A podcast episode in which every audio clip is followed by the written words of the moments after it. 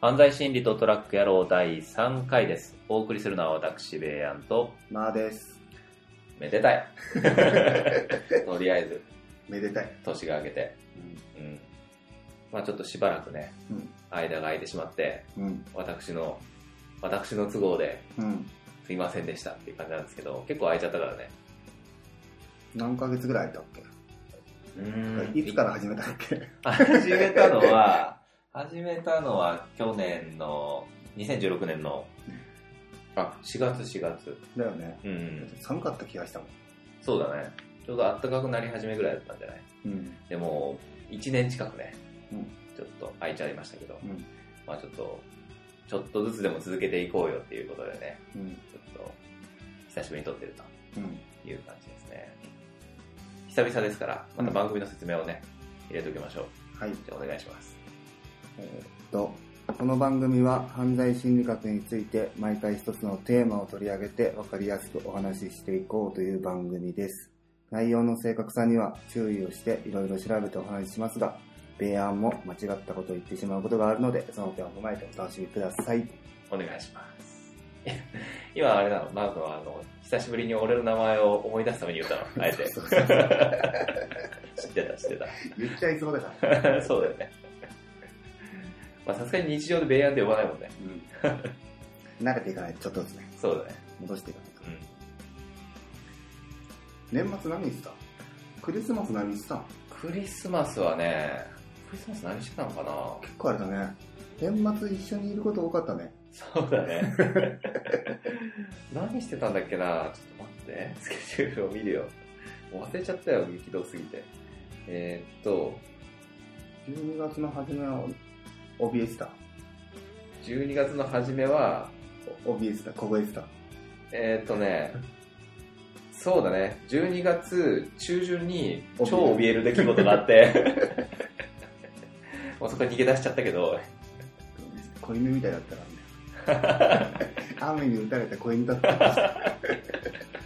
めっちゃ電話しましたからね。怖いんだけど、って言って。まあそれもう、もうね、あの、過ぎた話だから。うんうん。いやいやい何事も経験だよね。や、もう気持ちを新たにですよ。何事も経験だよ。そうだよ。大事なことだから2回言いました。うん。そうだ2017年は心を新たにね、続けていくよ。今年の抱負とか、今年の抱負はね、ハントラを6回以上は取りたいね。よかっうん？た。6回って言ってくれてよかった。12回って呼んだでよかった。もっと行くかと思ったから。いや、さすがにね、もうよくは言わない。よくは言わない。取れる時にしっかり取って、うん。続けることがね、一番大事だっていうふうにね、決めたので。じゃあちょっと心機一転ということで、本編始めていきますか。そろそろいきますか。行きましょうよ。聞いていこうか。はい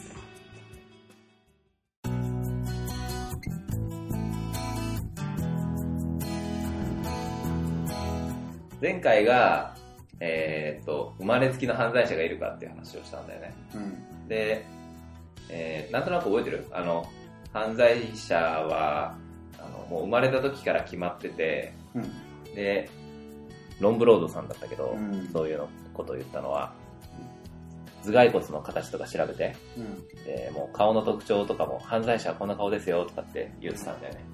うん。で医者だよね。そうそうそう、医者医者。よく覚えてるね。イタリアね。うん。鳥のね。うん。で、まあそうは言ったんだけども、うん。その後ちゃんとこう科学的にデータを集めて、検証されてみたら、実は、そんなことないんじゃないの？そんな犯罪者はこんな顔してるとか、そこまではちょっと言えないでしょっていうのが、うん。まあ前回の最後だったんだよね。うん。で、じゃあ、犯罪するっていうその行動が、うん。全く遺伝しないのか、うんある程度遺伝する可能性があるのか、うんっていう話を今日はしようかと思ってて、まあ、まず、全然まだ説明とかもしてないけど、感覚的にさ、犯罪遺伝するっていうのはあると思うないと思う。ないと思う全くないと思うん。多分全くないとう。思う。なんで？か聞いて大丈夫？なんでそう思うのか。わかんねえ。わかんねえの、そんなの。まあ遺伝遺伝すんのかな？しないのかな？しないでほしいよね、でもね。しないでほしいよ。うん。そう、その辺をね、あのもうちょ、っと悩んでいい？いいよ。いいよ。また途中で話出すわ。わかった。わかった。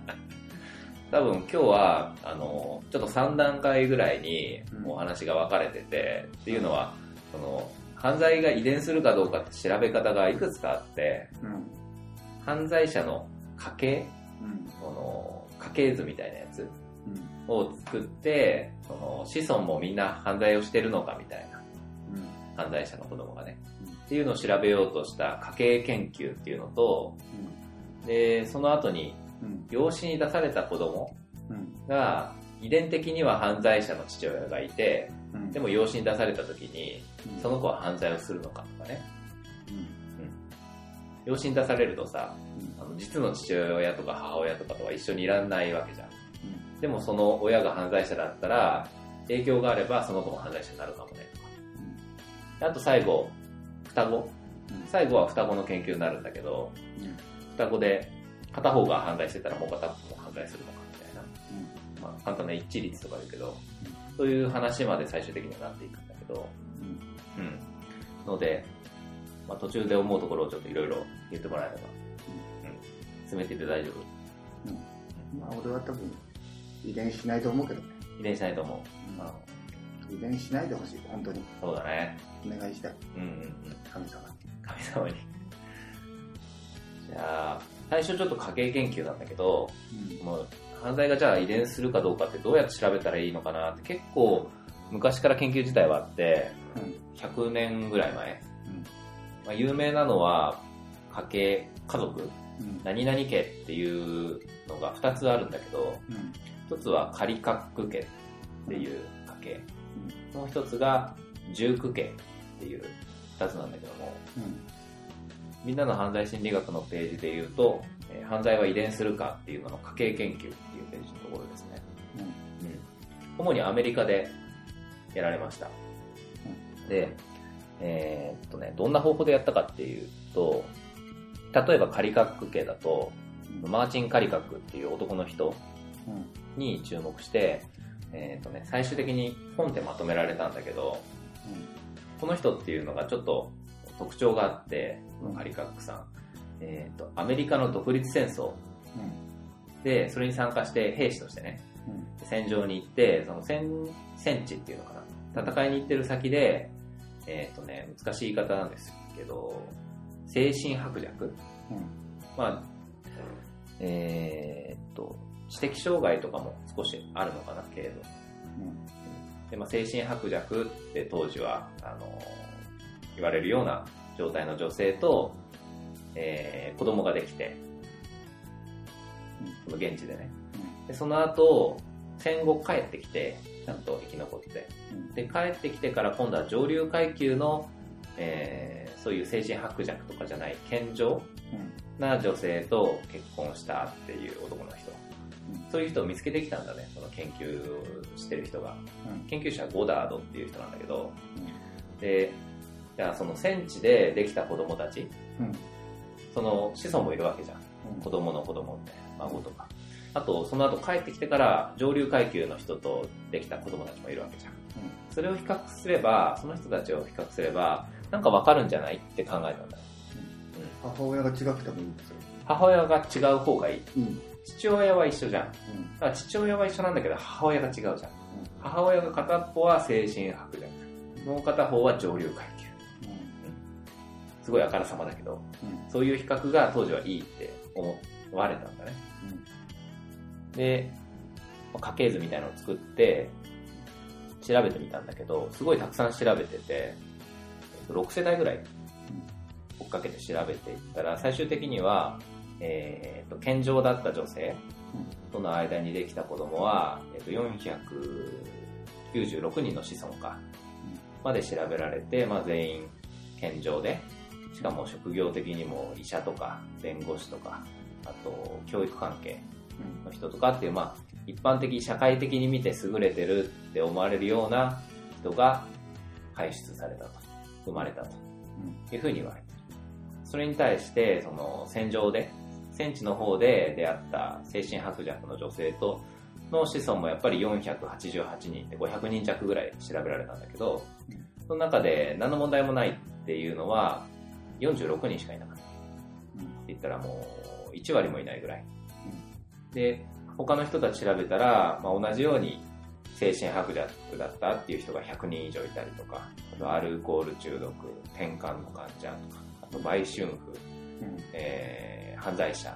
犯罪者は3人しかいないんだけど、うんで、あとは幼児のうちに82人が死亡しちゃいましたよとかね。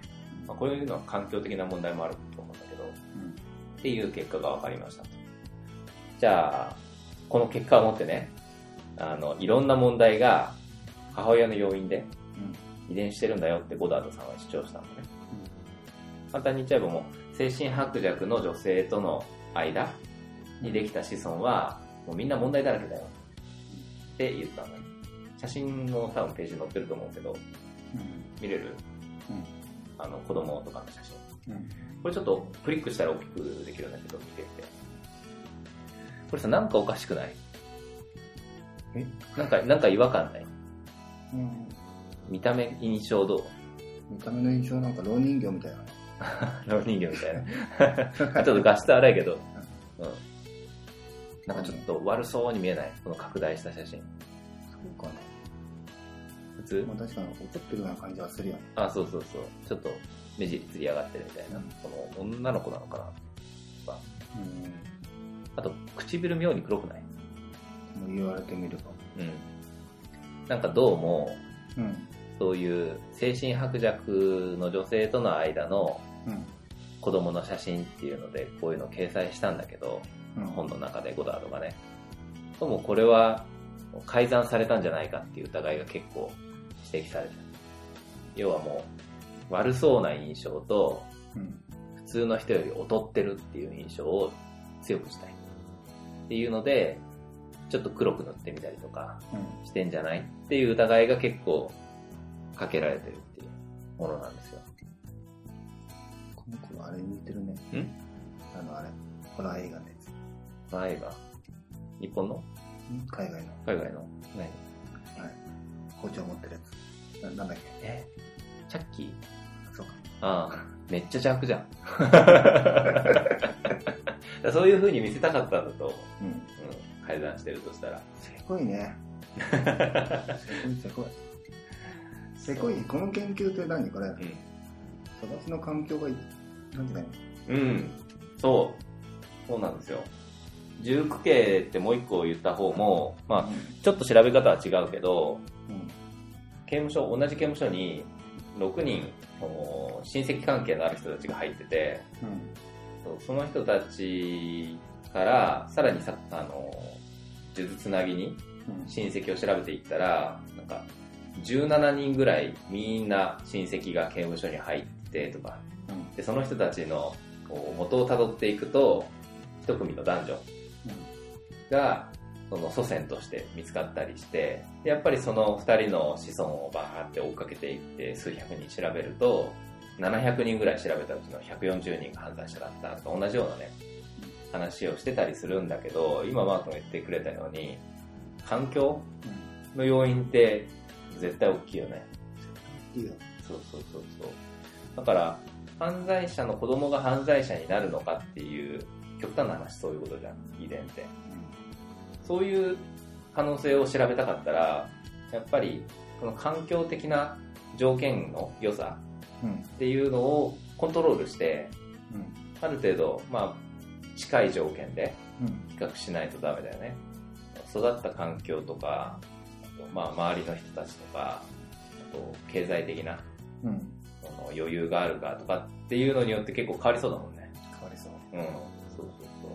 実際、あの、仮閣家の方は子供がいっぱい死んじゃってたりもするから多分環境が良くなかったんだと思うんだよね。うん。なかなか厳しいところで育つ子が多かったん。でもそういうのをちょっと無視してやってたのがこの家系研究っていうやつなんだね。で、やっぱり問題があるよねっていうことで、まあ、もうこういう写真とか、あとその下の絵とかもあるけど、俺もまあよく、よくもまあっていうぐらいなんだけど、うん。昔のやつだからね。これ意味わかる？全然わかんない。これね、あの、右半分は、えーっと、右半分が、えー上流階級の女の人と、うんその子供たちみたいな絵で、左側が、えー精神薄弱の女性とその子孫たちみたいな感じで、子孫の写真とか見たらさ、この精神薄弱側、左側、まあ、まず男の人の色が違うのは何だって感じなんだけど、うん。この左側の方、子供、角生えてないこっちのいや、髪の毛っていう主張するんだろうけど、角に見えない。角に見えるよね。うん。こういうことをちょこちょこやってるんだよね。当時。これも本の中のあの1ページだったと思うんだけど、うん。で右側を見るからに、あの、おしとやかそうなうん。人たちというか、うん。そういうので、やっぱりあの自分の主張を強調してるというか、絵で。うん。そういうことを結構やってたんだね。せこいね。せこくない。それはようやるな、こんなあからさまなことをって感じでね、角生えさすとか。うん。まあ始まりはこういう感じだったんだね。うん。うん。まあ、ロンブロードさんの研究もあるぐらいだからさ、やっぱ極端な主張をする人たちがいるんだよね。始まりの頃っていうのは。ただやっぱり環境的な話を完全に無視しちゃってる話だから、やっぱりロンブロードさんの研究と同じでね、あの今も否定されてる話、こういう研究っていうのは。ただ、まあ、初期のものとしては、こういう研究があったっていうのは知っておく必要があるので、でそういう価値はあるよねっていうもの。そうです。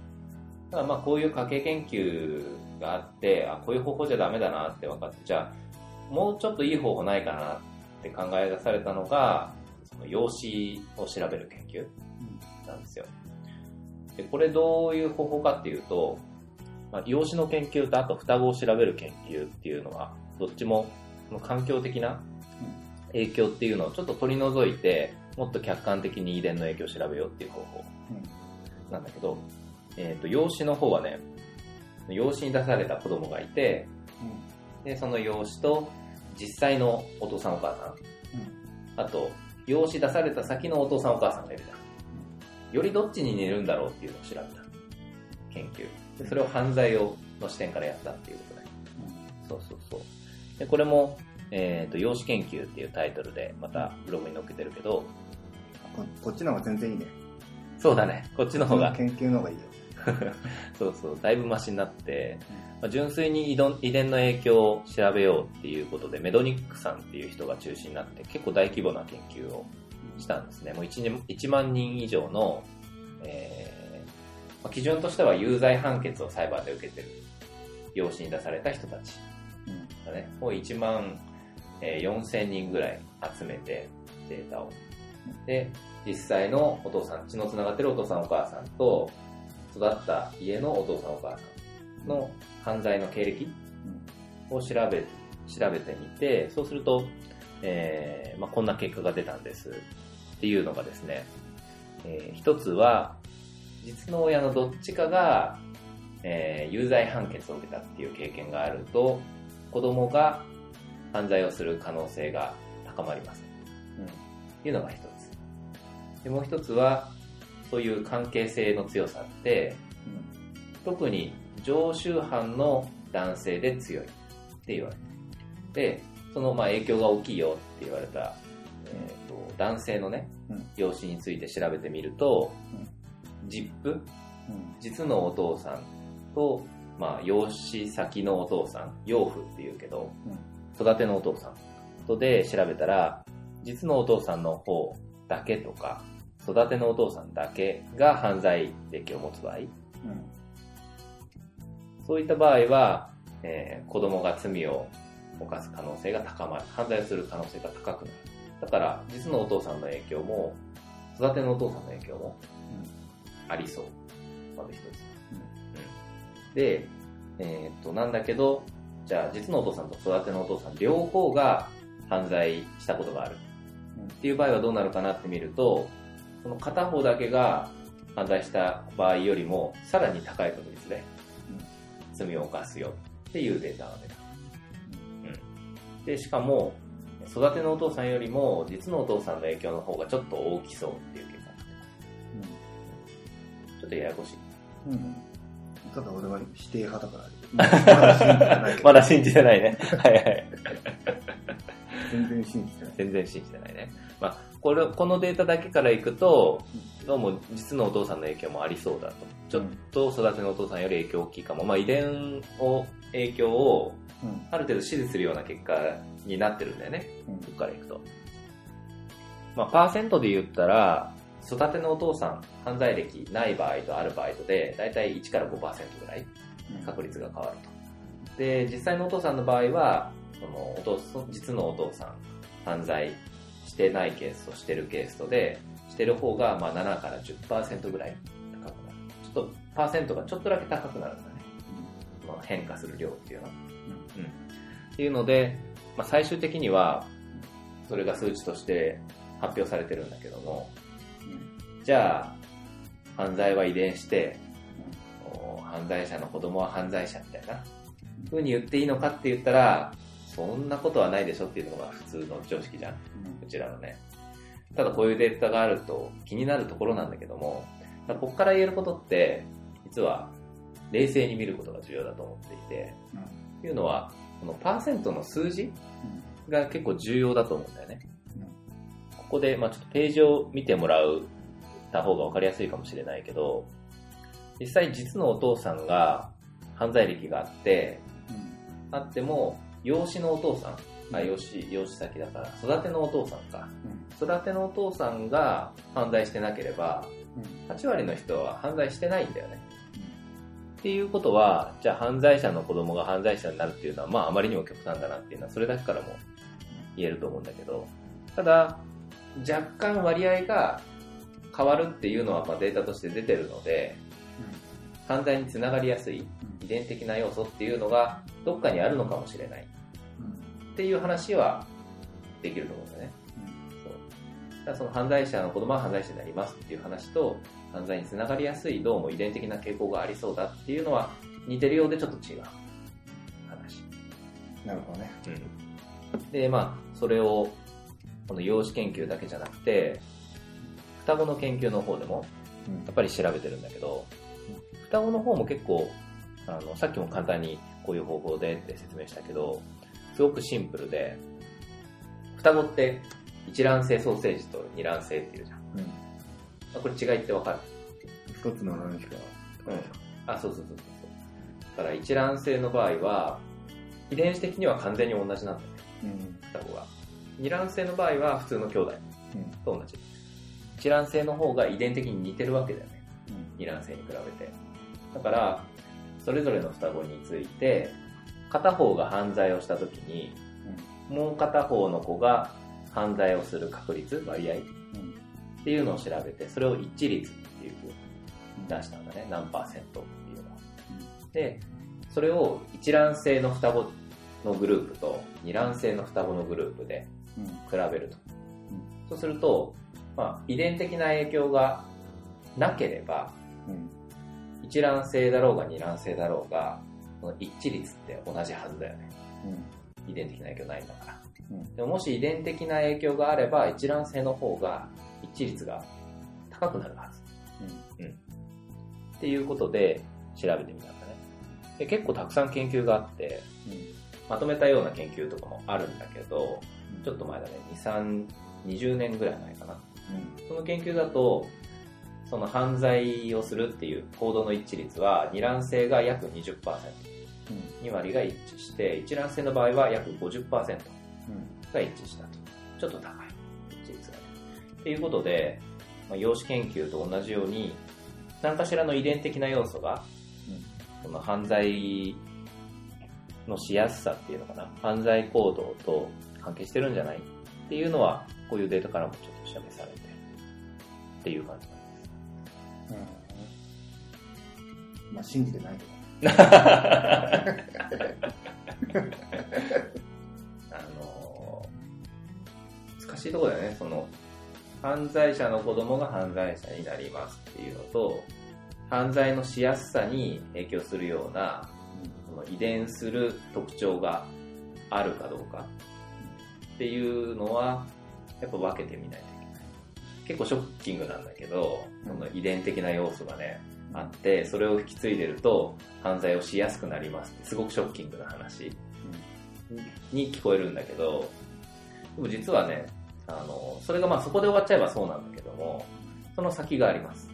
うん。っていうのは、あまあ、まず遺伝的な影響をさらに細かく調べたっていうのもあって、じゃあどんな犯罪でも同じように、あの、遺伝するの？とか、えーまあそういうのも調べていって、例えば、犯罪の種類で、暴力的な犯罪、暴力犯罪に比べて、その傷害とかさ、殺人とか強盗とか、そういう、強盗はちょっと入ってるのかな多分暴力犯罪で入ってたと思うけど、そういう暴力的な犯罪に比べて、財産犯、窃盗みたいな、そういうのの方が遺伝率が高い。遺伝の影響がちょっと強い。っていう風に言われてるとか。あと、その子供の年齢によっても影響が違うって言われてて、例えば、その一卵性ソーセージ、一卵性の双子の一致率が双子よりもちょっと高いっていう話さっきしたけど、実はそれを少年の飛行少年飛行だけに絞ってみると、実はそんなに差がないっていうのが言われてたりして、だから、その、調べた時の年齢、年代によっても変わる。って言われてて、その結構若い頃の犯罪については、遺伝的な影響はあんまりないかも。むしろ環境的なもので決まってるかも。っていうふうに言われてたりする。そんなところまであの調べられてたね。うん。っていう感じで、犯罪をするかどうかに影響するような遺伝的な要因は、ちょっとないとは言えないかもしれない。ただ、それの影響っていうのは、その、子供の年齢であったりとか、あとやる犯罪の種類とかによって、あ親がやった犯罪の種類かな、とかによっても変わってくる。っていうところまで調べた。で、じゃあ、ただそれでもやっぱりショッキングなのは変わらなくて、やっぱ遺伝しちゃうのかって、なんかちょっと悲しいなっていう気がするんだけど、でも本当に最新の研究では、実はそれを、あのーその遺伝的な要素を否定したいっていうだけじゃなくて、遺伝的な要素は、まあ、客観的なデータでは、まあ、ないとは言えないんだろうっていうのを下地にして、そこからさらに発展していこう。でも、僕らの考える、感じる環境的な要因っていうのも、ないはずはない。まあ、実際にないとは言ってないんだけど、割合としては低いからね、もともとが。で、そこから、じゃあ発展的に調べると、遺伝的な要素は引き継ぐかもしれないけど、それが、スイッチがあるんじゃないかっていう考え方。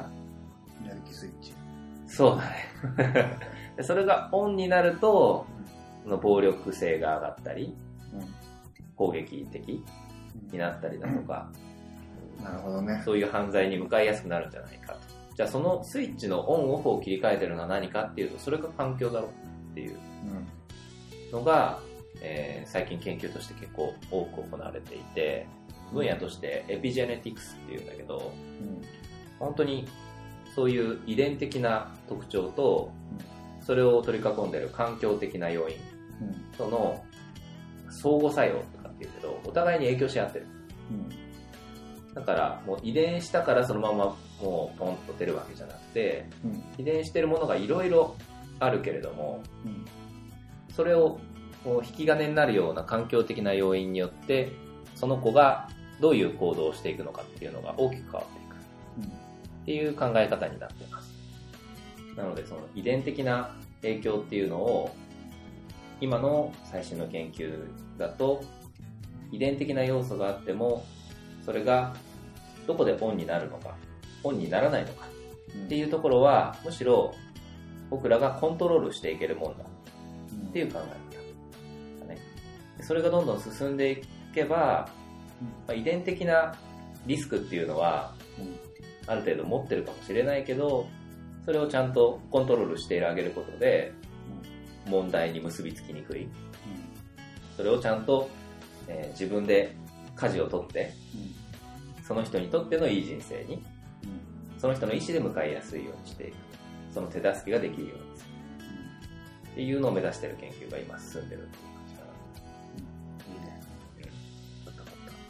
納得っわかったわかった。ていうのが今日の話なんだけど、うん。うん。まあ、わかったわ。俺の答えもわかった。答えも分かった？うん。何答えって？一番最初の犯罪は遺伝するのかしないのかのああ、結論も出たよ。結論も出た？ずっと信じないけどって 言ってたけど。犯罪自体はうん。遺伝しないんだよ。うんうんまあ、やっぱり、やっぱさ、動物だから、うん。うん。行動修正とかもあるだろうしさ、うんうん。何で興奮するかとかうん。は似てくる部分もあるんでしょ。うん。あそういう、ある程度ね、うん。気質みたいなところだよね。うん。って感じ？そうだね。そうそう、そういう感じだと思確かに。うん前向きに考えたら全然いいね。う。うん。うん。そうそうそ自う。分がこんな感じで、うん。自分の特徴をね、自分で把握できて、うんで、それをコントロールする方法も、こう持ってれば、前向きにね、やれるもん。まあ、それはある程度大きくなってからかもしれないけど、うんうん。小さい時のね、環境がね、教育につなげていける。あ、そうだね。で小さい時には環境の影響がね、の方が大きいっていう研究もあるわけだから、やっぱり大人になってからうんの、ね我が子に対する、全然違ってくるよ。ね。うん、そうそう、やっぱ環境もね、環境が特に子供の時は大事なんだなっていうので、親もね、うん、借り合いがあるというか、環境を、やっぱり、まあ僕らが思ってる通り重要なんだなっていうのも、特にこの子供の時期はよくわかるし、まあ、大人になっても、多分周りがどうっていうのもあるけど、多分でも、これ僕の考えだけど、自分で自分の環境を選んでいくっていうのも大人になったら大事かなとも思うけどね。ちゃくちゃ大事だと思う。そうだよね。大人になってくるとね。学生時代は人に流されることばっかりだったかもね。うん。わかんない。俺は。流され、いや、俺もそうだったよ。流されやす今は人の意見全く聞かない。い。それもどうなの？それもどうなの？なんか女になっちゃってんね。大人になっても怒られてばっかりだからな。ああ、それはそんなに変わんないんじゃない？そんな変わんない。昔から。うん。そんなに大きくは変わらない。変わったことはあるよね。うん。黒板に名前が書かれなくなったぐらいだよ。そのうち書かれれるかもしれない。会社の黒板に。そうだよ掲示板に。ホワイトボードに書かれるかもしから、れない。納得はしたけど、うん。まあ納得はしたけどって感じ。うん。まあ、犯罪は遺伝しないと思う。そうだね。うん。それはもう本当に最初のね、初期の話だもんね。初期の人が主張しようとしてたことだもんね。それは違うんだろう。て言っても、うん。あれなんだっけ？一番最初、家系のやつ。かけアメリカの独立戦争ってうん。うん。150年ぐらい前って、170年ぐらい。うん、100年以上前だよ。170年ぐらい。アメリカが独立したのとかねラジオでやってた。まだ、あそうすごい浅いでしょ。そうだね。アメリカって若い国だからね。あ、わかったわかった。すごい前だわ。1775年だわ。から、1783年までって、結構前だね。だいぶ前だね。うん。調べたのはそんなに大昔じゃないけど、100年ちょっと前だけどね。1912年だから。古いって言ってもそんなに古くないねって。うん。そうだね。でもこういう、この話もなんか、集結してそうで全然集結してなくて、うん。ちょこちょこね、あの、海外の学会誌、うん。論文とかでは、ものすごい論争が巻き起こってるんだけど、最近でも2010年代でも。うん。うん。もう半分喧嘩みたいな。でも誰かがこんなくだらないなんか研究してくんないとさ、うん。ここから指定して指定して、どんどん良くなっていくんだよ。そうそう、そうだよね。そうそうだからこそロンブロードさんの研究も今でも語り継がれてるわけだし、まあ、本当古典的な価値っていうけど、人生は否定が大事なんだね。失敗がね。否定。否定あ、否定？じゃあ誰かこんな論文出してから否定して、うん。どんどんどんどん新しくなっていくじゃん。うん。そうだね。なるほどね。うん。反面教師みたいなのあるよね。やっぱり。ううん。まあ、違うだろうっていうパワーが、次の発展につながるみたいなうん。のは、あの、前回のロンブロードさんの時もあったからね。極論からスタートするところがあるのかもし論文さんはもう名前だけでいいよね。れない。待って、誰？論文さんだよ。ロンブさん、ロンブロードね。うん、論文ロードね。う大したことやってないもんね。名前でいいよね。ん。名前がいいなんと。なく覚えとけばいい。あ、そうそうそうそう。まあそんな人もいたなぐらいで十分だよ。できればね、もうちょっとどっかで本当の最新の研究を調べて、そのうち追加できたらいいんだけど。とりあえず今日。うん。うん。っていうことで、久々の本編としてよろしいでしょうか。そうしよう。ちょっとブレイクしよう。うん。俺もそろそろ屋根が切れてきたし。了解。じゃあちょっと、ちょっと一息入れましょま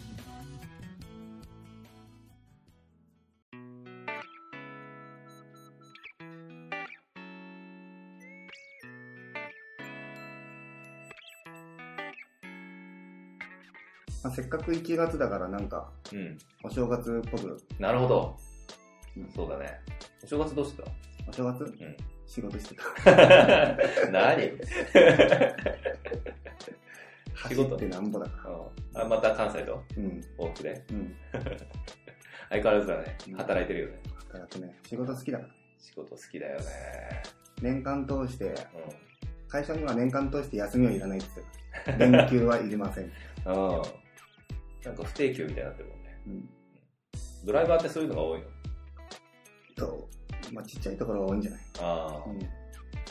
俺はしっかり休んだけどね。年末年始。まあ、しっかり休んだのかな。引っ越しとかあったからね、でもね。うん。ちょっとバタバタだったけど。久しぶりに美味しいご飯を食べましたよ。実家で。実家でね。もちろんですよ。食べた食べた。俺も久しぶりにベイアンの実家でご飯食べたよ。食べたね。ベイアンち恐怖症だから。じゃない、ベイアンのお母さん恐怖症だから。なんで？なんで？なんか心を読まれてる。それ、うん？心を読まれてる、ねいい意味で。嫌な意味で。嫌な意味でね。いじめられてんじゃないかと。ちょっとそれ詳しく。言えない。聞いてそうだし言えないよ。えあれじゃご飯でしょ？ご飯ご飯。ご飯の種類がね。うんそうそうそう。いや、狙ってるわけじゃないんだよ。うん嫌いなのがなんだっけ？えーっと、エビ。あ、エビ。エビとか甲殻類があんま好きじゃないからね。うん。いや、甲殻類は全然食べれるんだけど、うん。エビが嫌いなんだよね。エビが嫌い？うんなほやったら、あれ、だってカニクリームコロッケなんででしょ全然好き。うん。じゃあ俺は大丈夫だったあれ、エビクリーム、エビ、ああ、エビ、エビだったんだっけ？エビだよ。だからご飯おかわりしたんだから。ご飯で、ご飯で紛らわしたのそうあれ。いや、よく食べるなと思ったね。さすがだなって思ってたけど、うんそういう感じだったんだ。そうそう。よく全部食べたよ。よかったよ。その前何だったっけ？その前は、うん。晩ご飯がフォークとナイフだよね。なんかそれだけ言うとさ、ちょっとなんかいいとこ残っちゃうみたいに意なるね。外といいとこ残っちゃうんだよね。そっか。うんそうか。そうかもね。わかんないけど。生活スタイル見てると。あー、かな。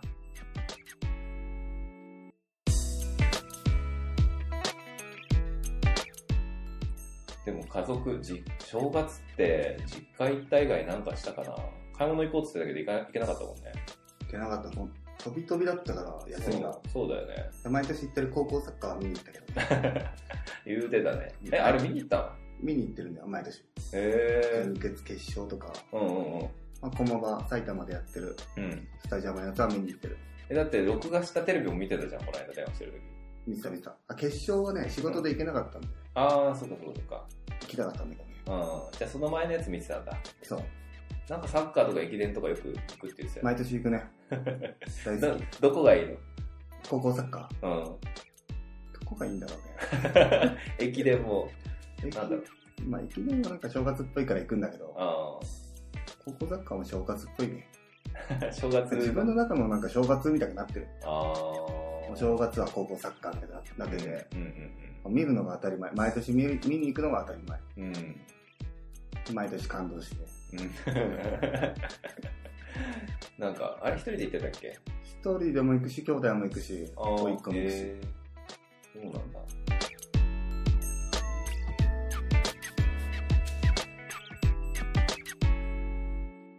漢字一文字で言ったら、漢字一文字？今年？うん。今年なんだっけ？俺、どう動く。どうあ、動く？うん。それどういう意味？え自分で決めたら違う。自分で決めたんだけど、いやうんできることをできるときできることをできるときにするっていうこと？行動していくと。行動するってことね。今年は行動する年にするんだ。うんそう。う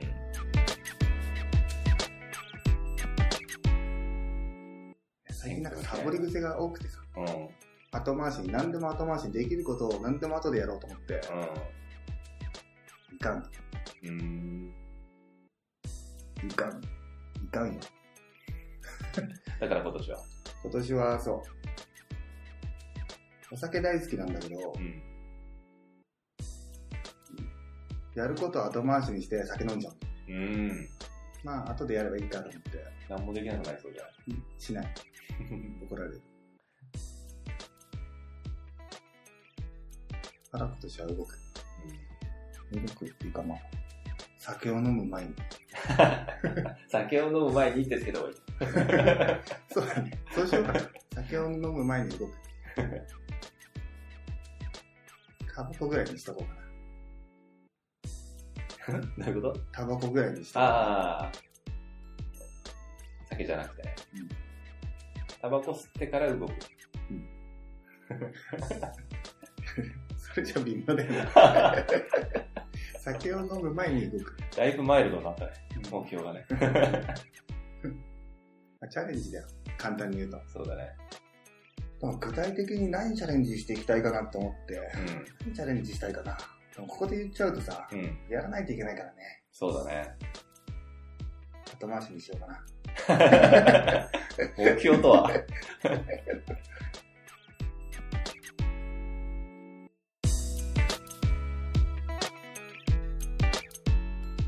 この番組は iTunes と YouTube で配信しています。またブログみんなの犯罪心理学にも更新をアップしています。番組ではご感想コメントも募集しています。またこんな話題を取り上げてほしいといったご希望も大募集中です。よろしくお願いします。なんとか頑張っていきましょう。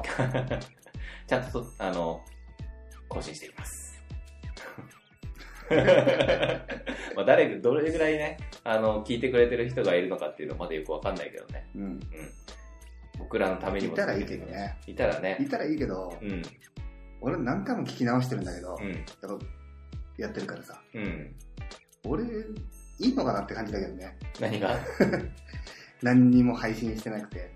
ああ、自分が、え、そんな喋ってないってこそうとそうそう。いや、しゃそんな喋ってないように見えて結構喋ってると思うよ。そんなことないって。そうかね。うんうん。ちょっと、じゃあ、聞いてみよう、配信を。まあ、ちょっとずつ頑張っていこうね。やっていこう。じゃあ、お送りしましたのは私、ベイアンと、まあでした。